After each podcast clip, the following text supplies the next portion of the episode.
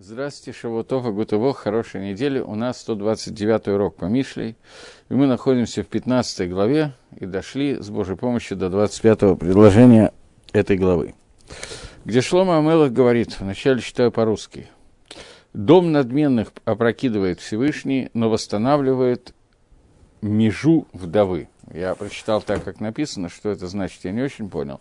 Теперь, как это написано по-иврите – Бейт Геим Есах Гашем, дом высокомерных Всевышний убирает, стирает, Ваецев Гвуль Альмана, и он устанавливает границы для вдовы. Объясняет Мальбим, что это значит. Он говорит, когда ты увидишь дом высокомерных людей, которые находятся в своей красоте, и который стоит на границе с домом вдовы, и тем самым ослабляют границы владений вдовы, и нету никого, кто может, то есть захватывает немножечко от счастья вдовы, и нету никого, кто может за нее бороться, сражаться и так далее. Вегеим и внубайт альгула. И поэтому э, высокомерные люди, они строят свой дом, захватывая счастье ее владения на, на границе.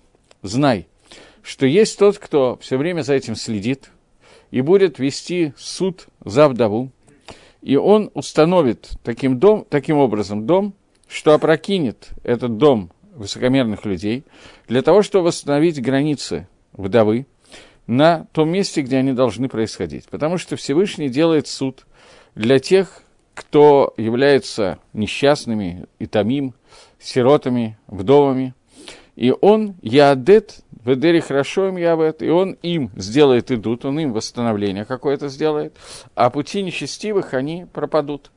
И это такой уголок веры в Гашгоху Всевышнего, управление миром Всевышнего, что э, есть какие-то вещи, на ко- которыми не владеет природа и не владеет силы законов мира. То есть по законам природы, если слабый и сильный, то понятно, что сильному легко отобрать что-то у слабому, у слабого, ущербить его.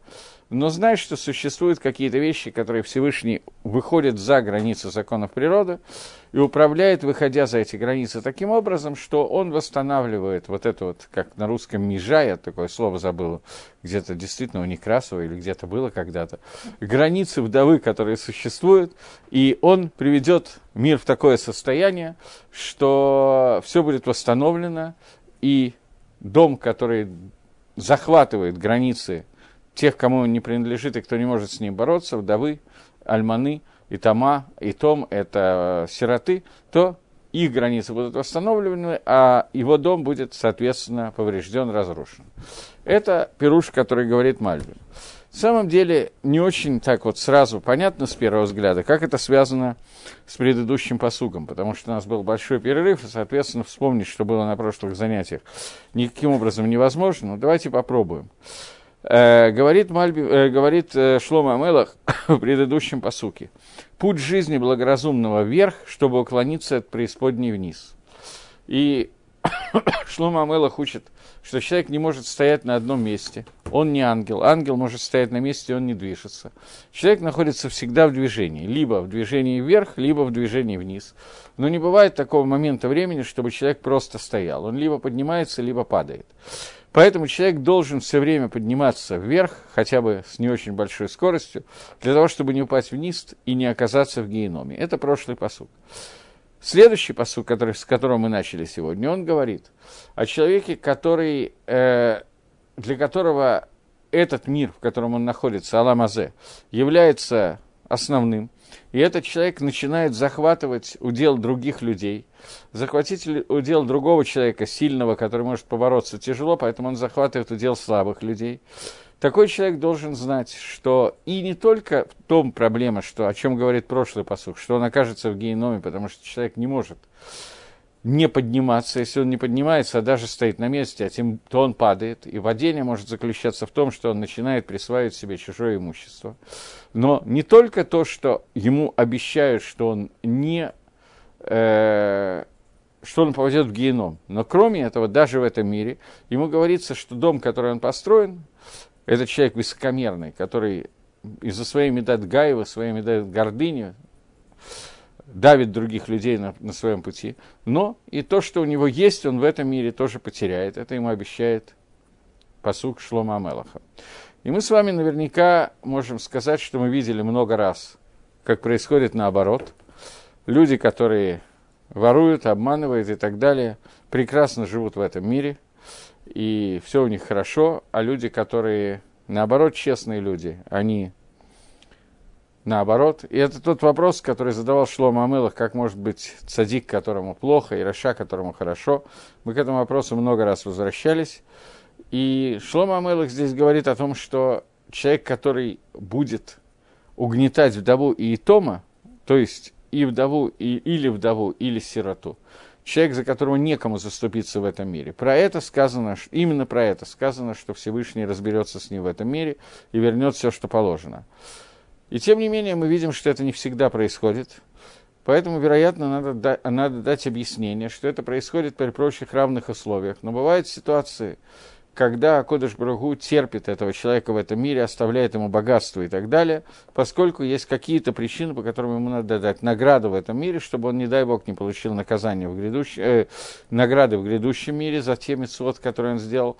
Поэтому Акодыш Брагу дает всю ему награду в этом мире. И наоборот – с Альманой может происходить какая-то вещь, что из-за Исурим, которые она получает, несчастье, страданий, которые она получает в этом мире, из-за этих страданий она получит э, в будущем мире очень большую награду, и Акодыш Брагу хочет ее наградить в будущем мире, поэтому приводит к каким-то действиям. Но если этого всего нету в обычной ситуации, объясняет Мальбим, что Кавана Шлома Амелаха, что человек должен знать, что он даже в этом мире не останется на высоте. Мальбим это был Мальбим, слегка. Гаон Мивильна объясняет, что в Геморе Брохас, перед горе есть Гемора, которая говорит, э, она говорит так, Гемора, что э, сейчас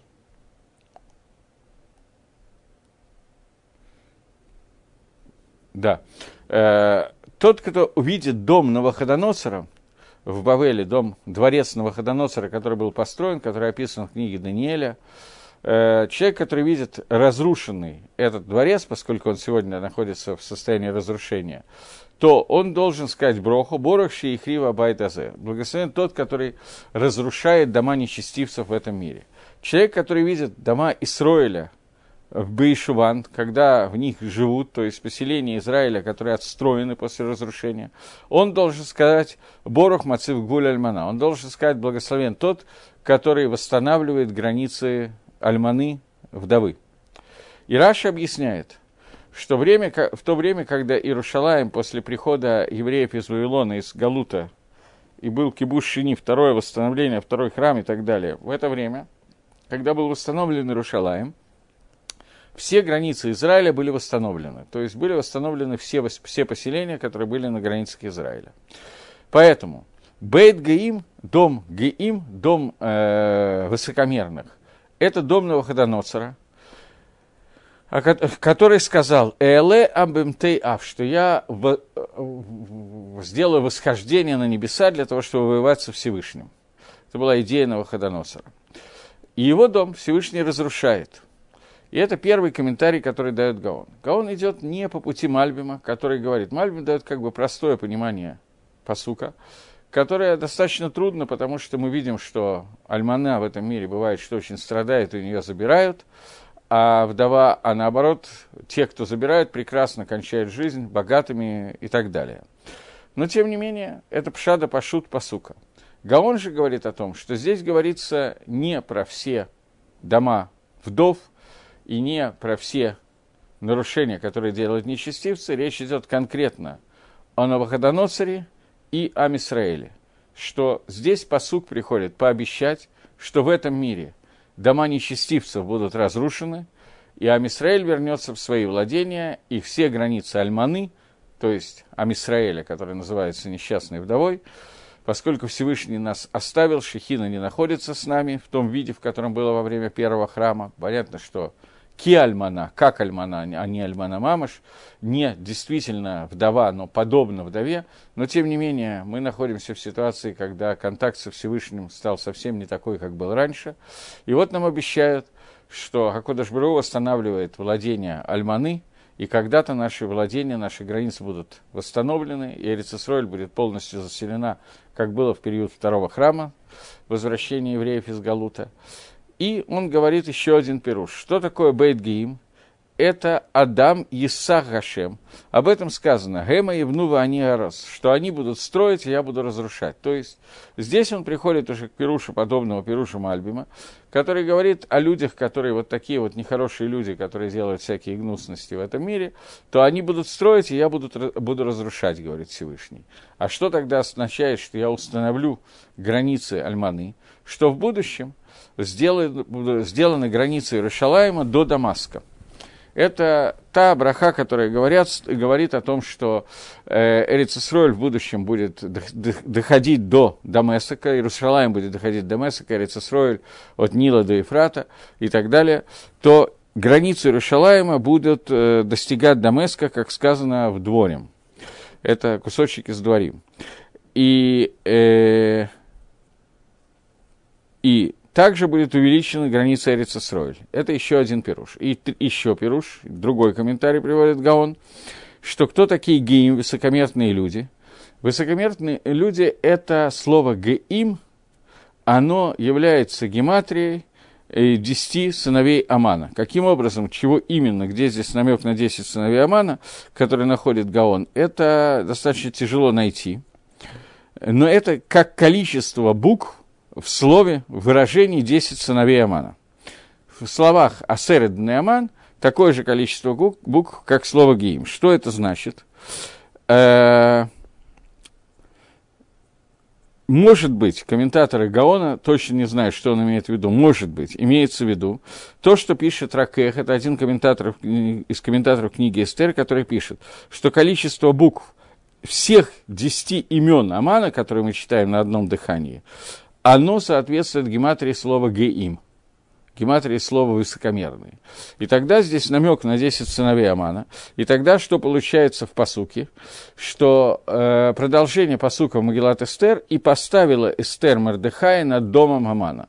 То есть то же самое, что Амисраэль, который является вдовой, ущербленной, угнетенной, она получит дом своего угнетателя, который высокомерный. Таким образом, в любом случае, со всеми этими комментариями, которые по-разному немножко трактуют посук, но человек, который высокомерно строит свой дом и делает так, что лишает вдову, и, вдову именно своего удела, то Акодыш Брагу обещает, что он разрушит дом этого высокомерного человека и восстановит дом вдовы. Это в двух словах, а дальше те комментарии, которые мы видели, мы видели.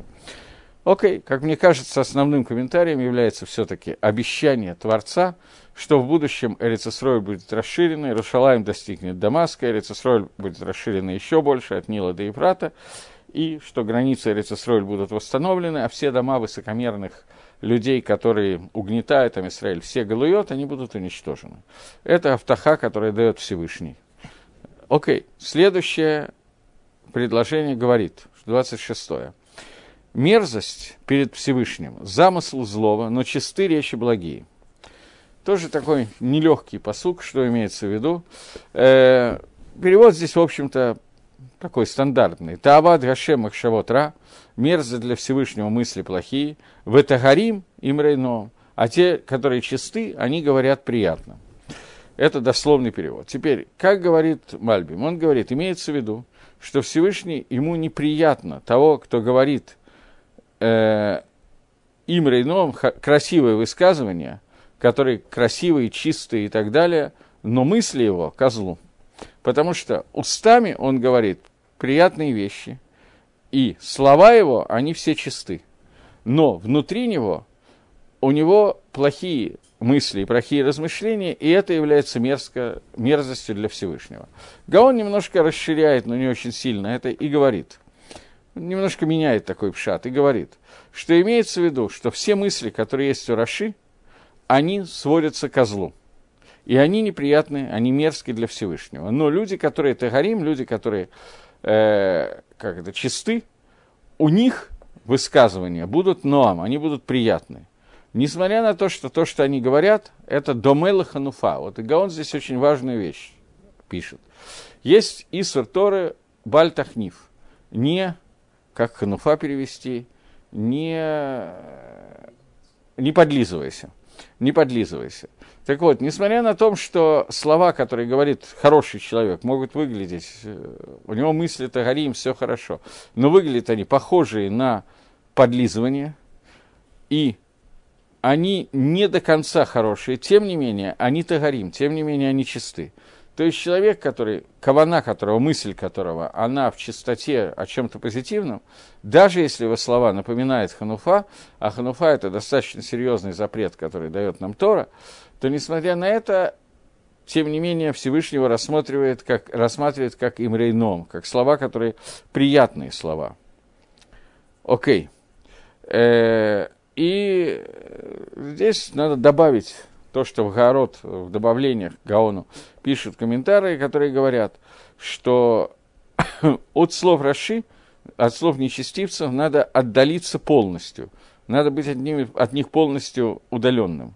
Но э, те вещи, которые выглядят как хануфа, которые невероятно противны Всевышнему, тем не менее, если они выходят из человека, который мы знаем, что это человек Тагор, что это человек чист, то несмотря на то, что это выглядит как хануфа, поскольку мы знаем, что мысли этого человека чисты, то это мы не должны расценивать как хануфа, мы должны расценивать как нормальное высказывание, а не как подхалимаш. Это то, что он хочет сказать. То есть одни и те же слова, в зависимости от того, от кого они исходят, могут быть Таавала Хашем, противны Всевышнему, и наоборот, приятны Всевышнему. Зависит от того, какие мысли человек вкладывает в эти слова. И тем не менее, поскольку э, Гаон уже ввел понятие хануфы, ввел понятие подхалимажа, лести, я не знаю, как это точно назвать по-русски, и то, и другое, может быть. Подхалимаш и лесть, наверное, это одно и то же просто, нет? Примерно. Э, вот, но э, когда, э, когда возникает вот такая вот э, ситуация, когда человек хочет льстить, подхалимничать, говорить какие-то подобные вещи, то существует запрет Торы это делать.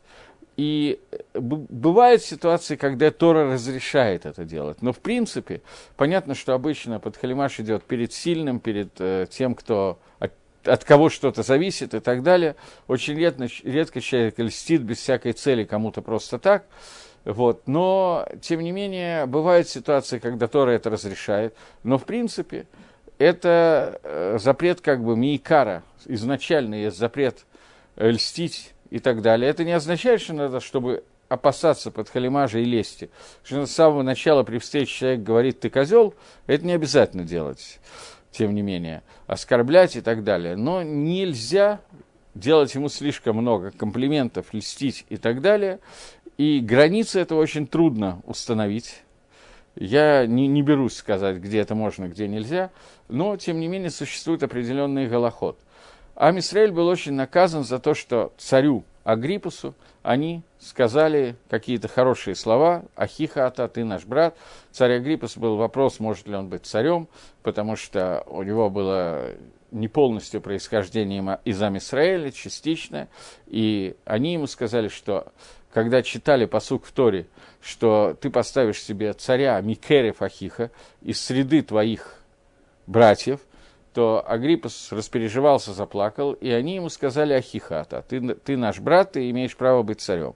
За эту лесть, которая лесть под Халимаш, я опять же не знаю, какой оттенок здесь придать, которую они сказали, Израиль получил очень тяжелое наказание, поскольку льстить человеку, от которого что-то зависит, этого делать нельзя. Здесь объясняет Гаон, что посук из Мишли Шлома Амелах пришел нас научить, что когда лестью занимается Раша – то это проблема, это тава перед Всевышним, это мерзость перед Гашемом. Но в тот момент, когда человек, который занимается, занимается этим из хороших побуждений, несмотря на это, он говорит слова, которые подходят под определение. На самом деле, я не знаю, подходят ли, потому что Гаон очень интеллигентно написал подобный лести. Он не написал, что это лесть. Но даже если это выглядит как лесть, то поскольку я знаю, что кавана, махшава этого человека хорошая, и Всевышний знает, то, что я знаю, не так важно. Поскольку Всевышний знает, какая у него кавана, и понимает, что мысли в этот, в этот момент хорошие, то это не рассматривается как Исур Хануфа, и из этого некоторые люди учат и говорят о том, что можно лахнив, можно льстить, подхалимничать с хорошими намерениями. Э, вот это вот я не знаю, откуда взялось, но здесь написано, что это не является мерзостью в глазах Всевышнего. То, что это можно делать, я не знаю. Но, тем не менее, есть места охроним, которые об этом пишут прямым текстом, о том, что можно заниматься подхалимажем для благих целей. Вот, э, насколько можно на них полагаться, я не знаю, это всегда очень большой вопрос. Но в случае, если намерение тагарим, намерение чисты, то здесь написано, что это не является мерзостью перед Всевышним. Но разница между мерзостью и можно, она, тем не менее, существует. Окей. Это 26-е предложение, которое было. Теперь следующее предложение, номер 27, говорит, губит э, дом свой коростолюбивый, а ненавидящий подарки будет жить. Это одно из таких мест Мишлей, которое очень известно. И давайте попытаемся его разобрать. Окер бейто, тот, кто разрушает свой дом. Боце абеца, это тот, кто принимает взятки. Весанем это нот, ихе, а тот, кто ненавидит подарки, тот будет жить. Э, понятно, что это вызывает некоторые вопросы э, относительно того, как, э, когда можно брать подарки, когда можно давать подарки. Есть какая-то, наверное, разница между словом «подарок» и словом «взятка», уловить, в чем она состоит. Но вначале посмотрим, как объясняет это Мальбим. Мальбим говорит, человек, который Марвиях Мамон Шилоба Йошер, Боцея Беца, то есть, дословно это берет взятки. Мальбим объясняет это, что это не, не берет взятки, а объясняет Мальбим, что он зарабатывает деньги непрямым способом. Бальтахшовки Ирбеба Абеца, Галас, Кавод Бейто. Не надо думать, что благодаря этому он получит большее уважение, большую тяжесть, большее богатство своему дому. Бегефихлазе, ровно наоборот. Он акер Бейто, то есть человек, который зарабатывает деньги – непрямым путем, зарабатывает деньги, искривляя законы Торы, то этот человек, он разрушает свой дом. Как сказано, Гавай Бацея Беца Ралаба и то, человек, который берет взятки, который, идем по переводу Мальпева, э, зарабатывает нехорошо, нехорошим способом деньги, это зло его дому. Кеэвен Макир Тизак, потому что камни из стены будут об этом кричать. И наоборот, человек, который ненавидит не только беца, то есть непрямые э, способы попадания денег в руки, а искривленные, но даже он не любит матанот, сане матанот, он ненавидит подарки, лоя немишеля херим, он не хочет получить оно от других, рак маша марвия халидея гиат капав, а только то, что он зарабатывает посредством работы своих рук. Баль Томер, не скажи, что он умрет от голода или станет э, больным из-за того, что ему приходится много работать. Наоборот, Посредством этого он будет жить, потому что все зависит от внимания, от э, влияния Всевышнего. И человек, который любит подарки и берет подарки, э, ему как бы обещают немножко уменьшение влияния Всевышнего, а человек, который ненавидит подарки, э, ему обещают больший ревах его дому, большее благополучие материальное имеется в виду, его дому. Смотрим, как Гаон. Гаон очень коротко объясняет посуд, который говорит, пируш, объяснение, боце абеца. Что такое боце абеца? Человек, который постоянно собирает деньги, которые не его. Такое определение. В конец, что также его дом забирают у него, и он разрушен. Но человек, который э, аваль на матанот, Эйно кербейта. Но человек, который берет подарки, он не разрушает свой дом. Но поскольку он все время смотрит, надеется на подарки от других людей, и дадут ему, не дадут ему, он все время от этого зависит. И даже если один раз он находится, в, такой человек, он находится постоянно в царе, он постоянно находится в горечи. Поэтому тот, который ненавидит подарки, он будет жить. То есть, Гаон объясняет, будет жить и ненавидит подарки не с той точки зрения, что человек, который берет подарки, ему будет материально хуже, чем тому, который не берет подарки. Он объясняет, что его жизнь будет лучше. Что такое, что имеется в виду, что жизнь – это не жизнь? Имеется в виду, э, здесь есть в другом комментарии Гаона, в первом издании Гаона было написано немножко иначе. Я читаю, как было написано там. Тот, кто берет подарки, но это не разрушает его дом. Но из-за того, что он все время рассматривает, рассчитывает, надеется э, будет подарок, не будет подарок и так далее, хороший подарок, плохой подарок, то э, иногда этот подарок ему не приходит, поэтому он все время находится в таком несчастье, он сидит в горечи, переживаниях по этому поводу. И это то, что сказано, что тот, кто ненавидит подарки, он будет жизнь.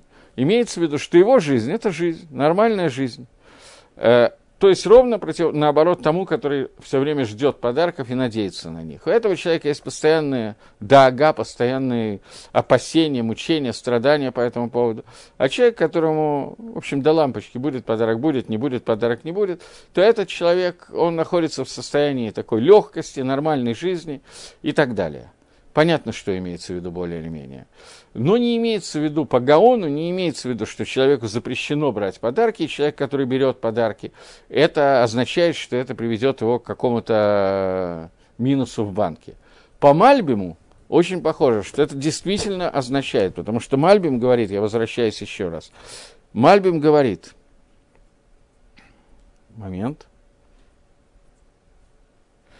он говорит, что человек, который не получает удовольствия от другим, а только то, что он получает сам себе, не скажи, что это ему повредит по той или другой причине. Наоборот, посредством этому все будет зависеть от Гашгахи Всевышнего, и Гашгаха Всевышнего даст ему как бы больше заработок, больше ревок, больше, большую прибыль. Гаон этого не пишет. Гаон не пишет, что человек, который будет жить, не беря подарков от других, он будет богаче. Мальбим, да, пишет. Гаон говорит, нет. Гаон говорит, что просто этому человеку психологически будет легче жить, поскольку ми гу ашир, кто является богатым, сомех бахелко, человек, который радуется тому делу, которое у него есть. Но, во всяком случае, по Мальбиму есть смысл не брать подарков вообще, не принимать. По Гаону брать подарки можно, просто нельзя на них надеяться, нельзя на них рассчитывать, нельзя жить, рассчитывая на эти подарки. Окей, понятна разница. Теперь, а относительно человека, который постоянно приобретает деньги неправильным путем, об этом никакого махлокиса нету. Здесь написано прямым текстом, что этот человек вносит в свой дом разрушение. Это разрушение, разрушение может идти как по материальному пути, так и не по материальному пути. Но неправильные доходы, они как бы вот понятно. Примерно как в «Золотом теленке» все современные крупные состояния нажиты самым нечестным путем. Примерно об этом этот посук. Окей, пойдем дальше. 28-й посук.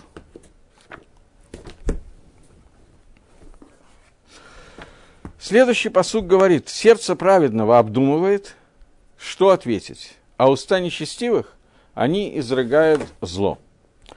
Теперь попробуем все-таки, очень близко перевел, но тем не менее. Лев цадик и гаге ланот, сердце праведного – Легагот – это трудиться для того, чтобы ответить, занимается, трудится, чтобы ответить.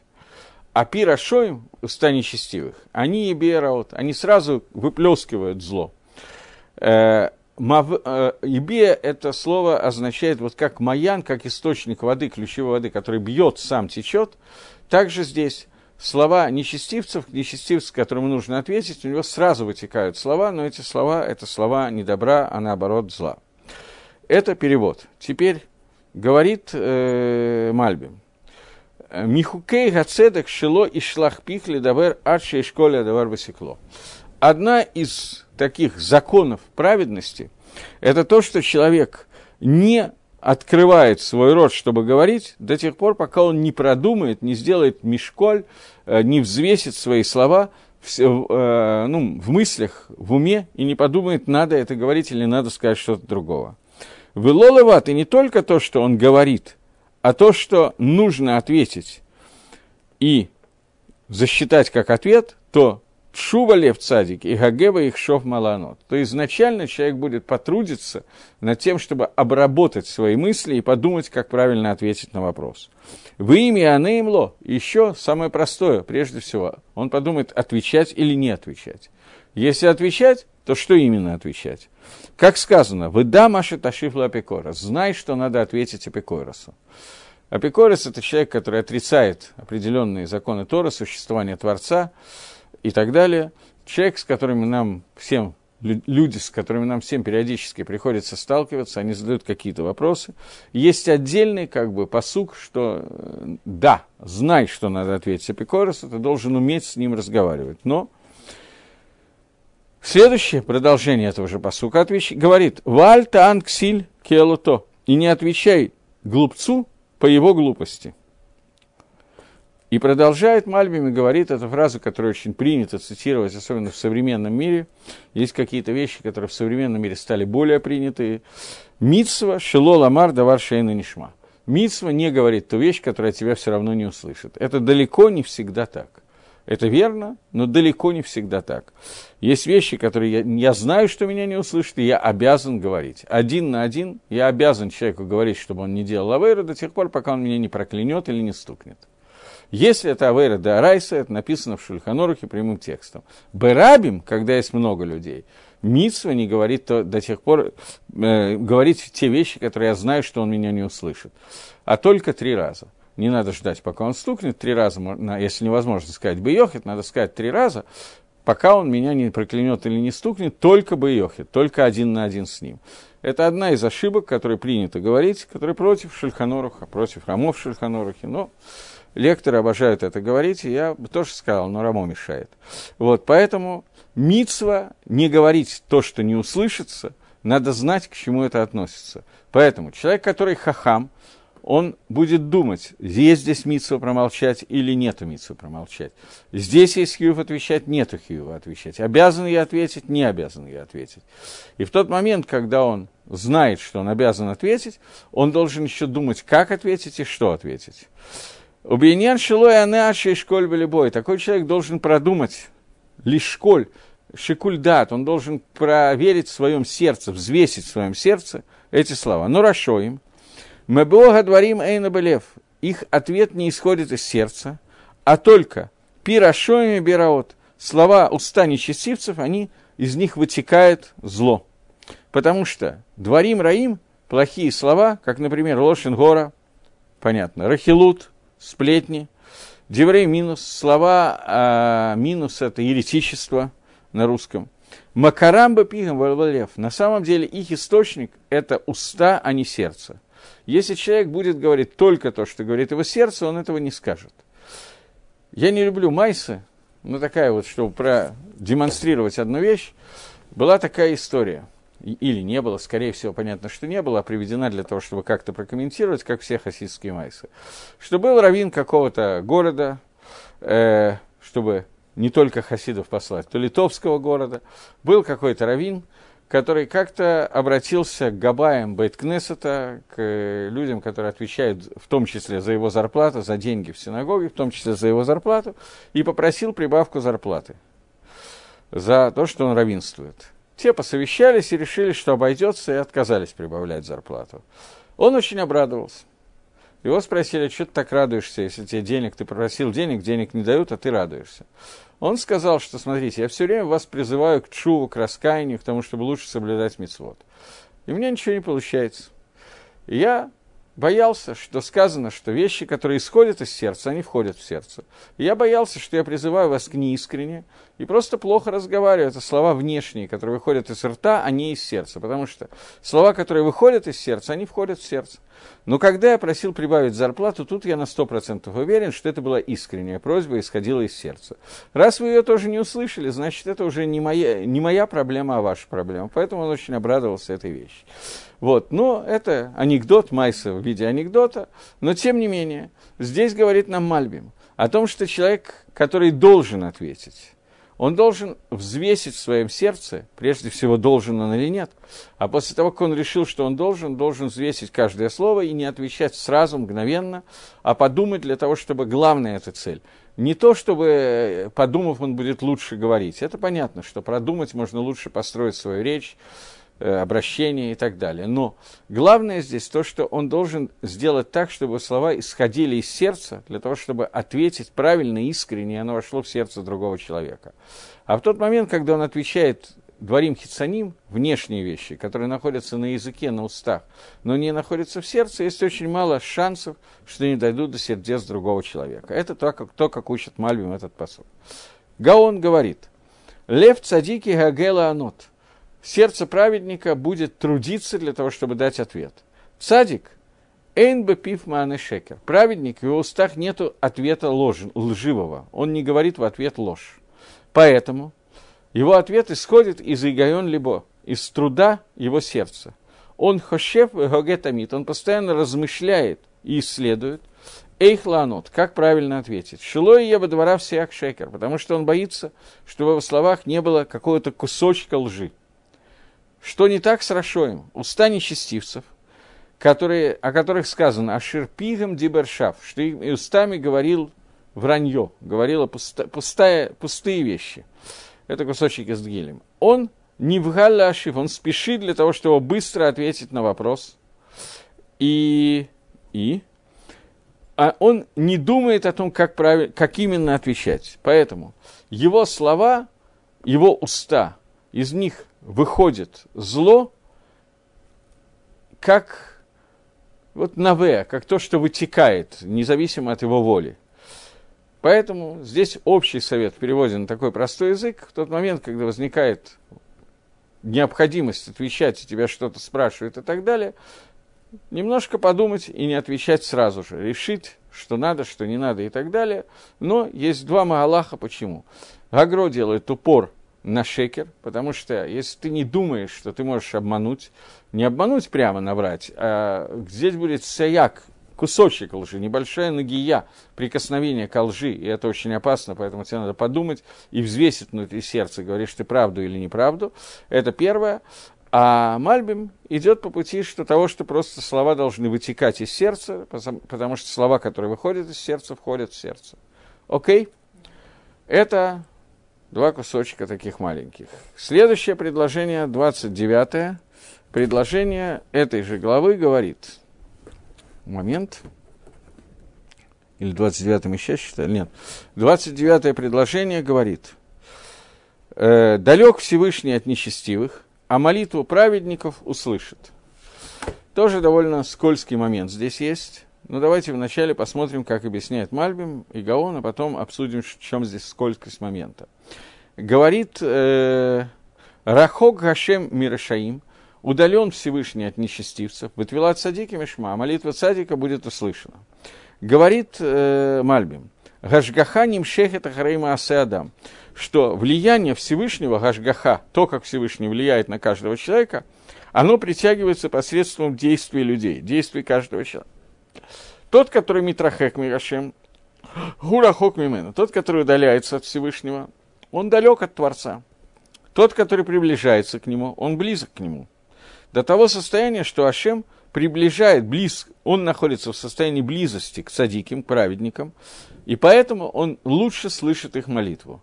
То есть, поскольку человек находится ближе, то его лучше слышат.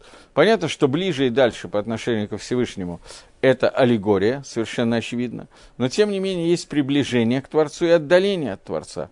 Человек, который приближен, несмотря на то, что у Всевышнего прекрасный слух, и он слышит на расстоянии так же хорошо, как вблизи, тем не менее, э, Всевышний, для, чтобы говорить человеческим языком, Всевышний слышит того, кто находится близко, и не слышит того, кто удален.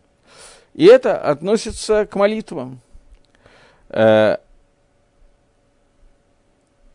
как написано, «Коров Гашем Леколь Карав», он приводит суким, чтобы доказать правильно своего пируша, близок Всевышнему для всех, кто к нему приближается, и не спроси, если так, Митпаэль у Миштанел Фитфила, то... Э, сейчас, секундочку.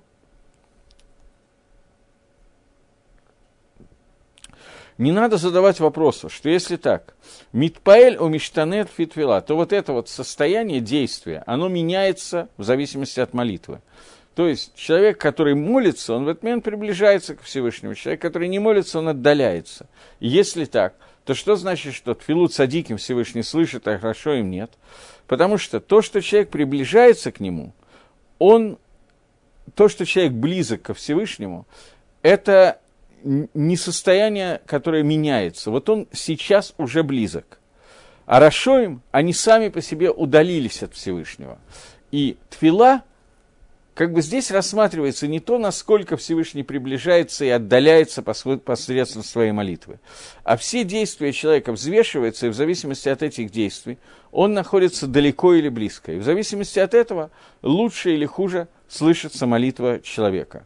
И понятно, что когда Давид Гамелах сказал про себя «Ваанит фила», а я весь состою из молитвы, то кроме молитвы Давид Амелах приблизился ко Всевышнему, был коров Аллах, был близок к нему. Поэтому его молитвы настолько приблизили его ко Всевышнему и настолько имеют большое значение. Все дгилями, из них состоят псалмы, из которых состоит большая часть всех наших молитв. Поскольку Давид Амелах сам был близок к нему, поэтому его молитвы имели такой серьезный уровень. Человек, который удален от Всевышнего посредством своих оверот, то Каждая вера, она делает некий занавес между ними Творцом. И эта преграда, которую человек строит своими аверот, отрезает как бы себя от Всевышнего, отдаляет, она, кроме всех остальных вещей, делает то, что нам тяжело молиться Творцу. Одна из причин этой тяжести – это то, что своими аверот мы делаем наши уста нечистыми, а молитва сегодня – это нечто упомина... уподобное жертвоприношениям. А жертвоприношение нельзя делать в бигдей кагуна, в каренских одеждах, которые посольны. А уста, которые говорили лошенгора, сквернословие и так далее, удалялись от Всевышнего. Они сами по себе испачканы, как одежда Карена, которая испачкана. Поэтому приблизиться с помощью этих уст ко Всевышнему очень тяжело. Поэтому Гаханала твила, приготовление к молитве, должно быть приближение ко Всевышнему. Человек, который постоянно приближается к Всевышнему, живет в состоянии мицвод и так далее, его молитва слышится совершенно иначе, чем человек, который удален от Всевышнего, и вдруг его так вот осенило, что надо сейчас помолиться, потому что сейчас случилось какое-то несчастье, и в этот момент он вспоминает о Всевышнем.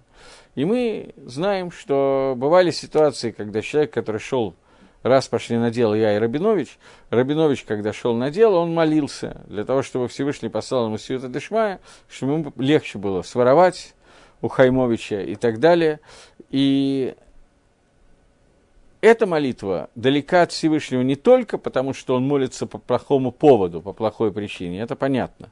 Но кроме всего прочего, когда он молится о каких-то серьезных вещах, то тем не менее, даже о состоянии здоровья, то тем не менее понятно, что чем ближе человек к Творцу, тем лучше слышится его молитва. И это причина, по которой есть мингак, есть обычай, который, в общем-то, еще в Геморе встречается, что просят каких-то людей, которые Талмидей Хахамим, мудрецы Тора, цадиким, праведники, просят их молиться о больных. Раби Ханина Бендоса ходили просить, чтобы он молился о больных. Сегодня принято у каких-то праведных людей просить, чтобы они молились за нас. И связано это с тем, что молитва человека, который ближе ко Всевышнему, она лучше воспринимается Творцом и лучше слышится. Это Перуш Мальбима. Гаон говорит, потому что в человеке есть два, две вещи. Айн, которая видит, и озен, которая слышит. И ухо, которое слышит. Есть два способа принять информацию снаружи. Эти же два способа есть у Всевышнего – видеть и слышать. Так вот, видеть – это то, что видится издалека, слышится всегда изблизи.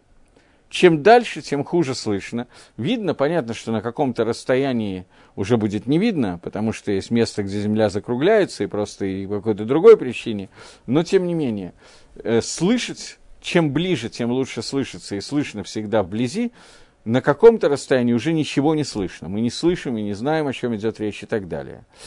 И человек, человек слышит голос только с определенного расстояния. И это то, что сказано, что далек Всевышний от Рашоим, что несмотря на то, что Гашгоха, его влияние, его наблюдение за нечестивцами, он э, как бы наблюдает, но на каком-то, ну, короче говоря, я не хочу сейчас все, все это обсуждать, мы это уже однажды обсуждали, что в зависимости от праведности человека, его вера во Всевышнего зависит от этого, насколько Всевышний следит за действиями человека.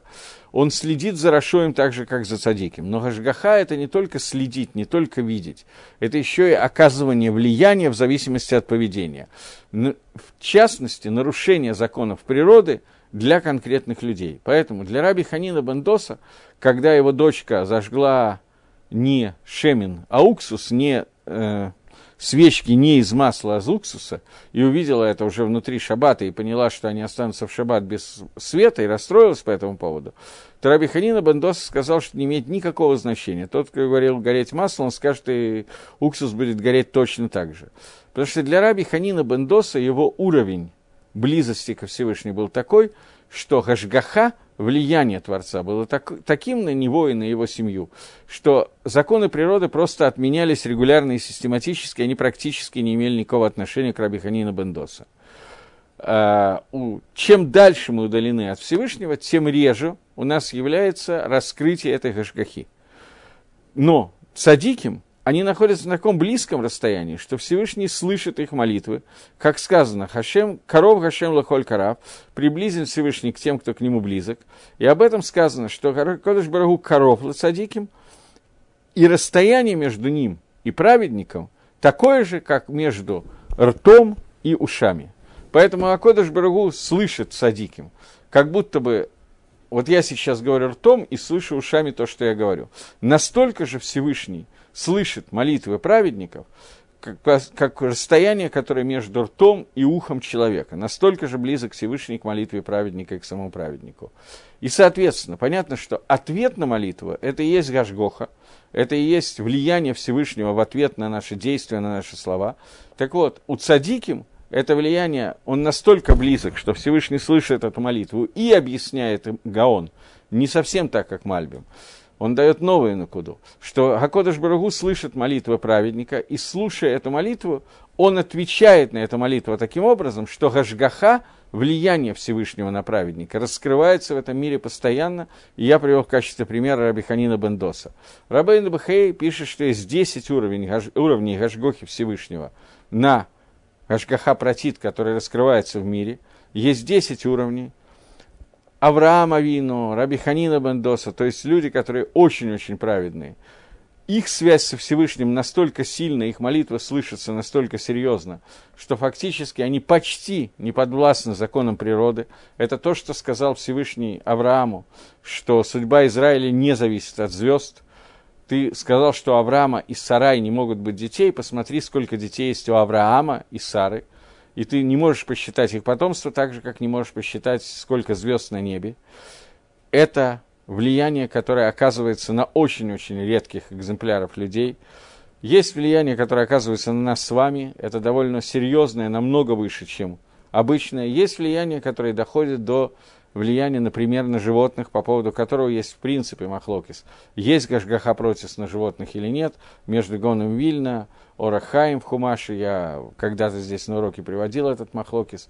Но даже если он есть, я не уверен, что надо называть это махлокис, то этот махлокис, э, то есть для, для животных нарушается законы природы, и Всевышний на них влияет через, наруш... через вот эту гашгаху, которая не связана с законами природы, в очень исключительных случаях, которые связаны только с людьми или только с сохранением всего мина, всего вида этого. В противном случае не влияет. А между этими двумя уровнями есть еще восемь подуровней, которые есть между самым низким и самым высоким. Куда входим мы с вами? У которых есть Гашгаха протит, но совершенно не такая, как у Авраама, и совершенно не такая, как у Раби Ханина Бендоса. Те, кто сомневается в моих словах, можете сделать лабораторную работу, зажечь уксус и проверить, будет ли он гореть от шабата до шабата, как у дочки Раби Ханина Бендоса. Я лабораторной работы не делал, но у меня есть такое впечатление, что ответ мы все знаем. Поскольку Гашем Коров Леколь Карав – Всевышний близок к тем, кто к нему приближен, и, соответственно, их молитва выслушивается, и на их молитву дается ответ совершенно иначе, чем на молитвы остальных людей. Это не означает, что нам не надо молиться. Понятно, что нам надо молиться, потому что какой-то эффект наши молитвы все равно делают. Но это означает, что нам надо приближаться ко Всевышнему, чтобы молиться, приблизившись к, к Творцу. И это главное ханала тфила, главное приготовление к молитве, это не окунание в микву, это не раздумие над каванот и так далее. Главное – это приблизиться ко Всевышнему посредством Торы и заповедей. Это 29-й посук. 30-й посук этой же главы вводит нас в новый, новую вещь. Свет очей веселит сердце, а добрая э, весть утонч, уточняет кость, ну и язык. Э, попробуем перевести это на русский язык. Меора инаем и смахлев, то есть свет глаз, свет взгляда, он радует сердце. Шму атава, хорошая новость, она тидашенецем, она делает так, что кость утолщается. Объясняет, давайте еще одно предложение сразу прочтем. Озен шамаат тахахат хаим, бекерев хахомим талин. То ухо, как он на русском переводит, ухо, внимающее учению жизни, а сердце мудрых прибудет, прибудет, в сердце мудрых прибудет оно. Сердце, э, ухо, которое слышит тахахот хаим упреки жизни, оно будет ночевать э, среди мудрецов. Объясняет Мальбим, эти два предложения он объединяет и объясняет. Что имеется в виду? Что если видит человек какую-то вещь хорошую своими глазами, то есть он видит что-то хорошее, что ему нравится глазами, то это видение будет радовать ему сердце, что в сердце находится обиталище сил, духовных сил, и поэтому духовные силы будут радоваться этому, и, соответственно, в сердце человек будет испытывать какую-то радость. Это более или менее понятно. Шмуа Това, человек, который слушал какую-то новую вещь, хорошую вещь, то есть услышал издалека, ему кто-то рассказал то, что он сам не может увидеть, это не радует сердце. На сердце это не повлияет так, как то, что он видит своими глазами какой-то хорошие вещи. Но это тидашен эцем. Это сделает так, что кость его станет более пухлым. Что имеется в виду? То строение тела и силы материальные становятся более сильными. А что такое радость сердца? Радость сердца – это больше, чем вот этот дешунецем, утолщение кости. И оно более духовное, чем это понятие. Когда сердце человека, из нее истекает вся жизнь, и эта жизнь идет по всему телу человека, через кровь, через кровь, которая сердце туда гонит. И когда ухо слышит, слышит Тахохот Хаим, упреки жизни, и Лота спик бешмия тава мирахок. То есть уху недостаточно услышать которые, какие-то хорошие новые вещи, которые приходят издалека, но оно слышит внутри мудрецов, находящиеся внутри, вот близко, для того, чтобы увидеть мудрецов самих и увидеть их действия. И тогда получается, что Гдала Шимуша Шельтора и Термилимедас. Что о чем сказано? Что человек, который хочет слышать не, прё, не просто упреки жизни, а находиться среди мудрецов, чтобы слушать их упреки, об этом сказано, что больше обслуживания Талмидей Хахамим, учеба из уст самих Хахамим, чем изучение Торы. Потому что то, что я вижу глазами, это действует больше, чем то, что я слышу ушами. Лучше один раз увидеть, чем сто раз э, услышать. И это то, о чем сказано, что то, что я вижу какие-то хорошие вещи, вещи, они радуют мое сердце. То есть Мальбим объединил эти два посука и объяснил, что что такое хорошие вещи, которые я слышу и вижу, это то, что, находясь среди хахомим, я слышу те упреки, которыми они меня учат, как правильно жить. В этой ситуации человек, который правильно построил себя, он радуется, когда хахомим говорят, что именно ему надо исправить, и это улучшает его телесное состояние, его кость становится более тол толстым. А если он видит, как себя ведут хахоми, и сам из этого делает вывод, то это радует его сердце, то улучшение, которое он может с собой сделать. Таким образом, Мальбим объединил два посука и дает вот такое вот объяснение. Гаон, он э, пишет так.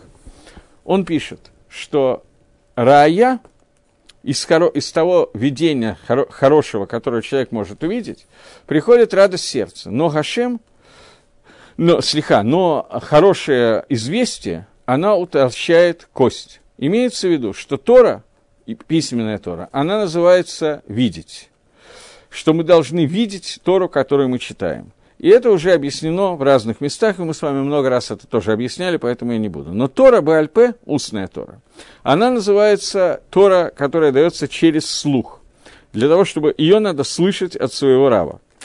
И главная часть тайн Торы, которые находятся, они находятся в Торе Шебехтав, они находятся в письменной Торе. Основные рамазим на всякие тайны Торы, они находятся в письменной Торе. В Торе Шабальпе там больше находится в устной Торе, там больше находится Галахот.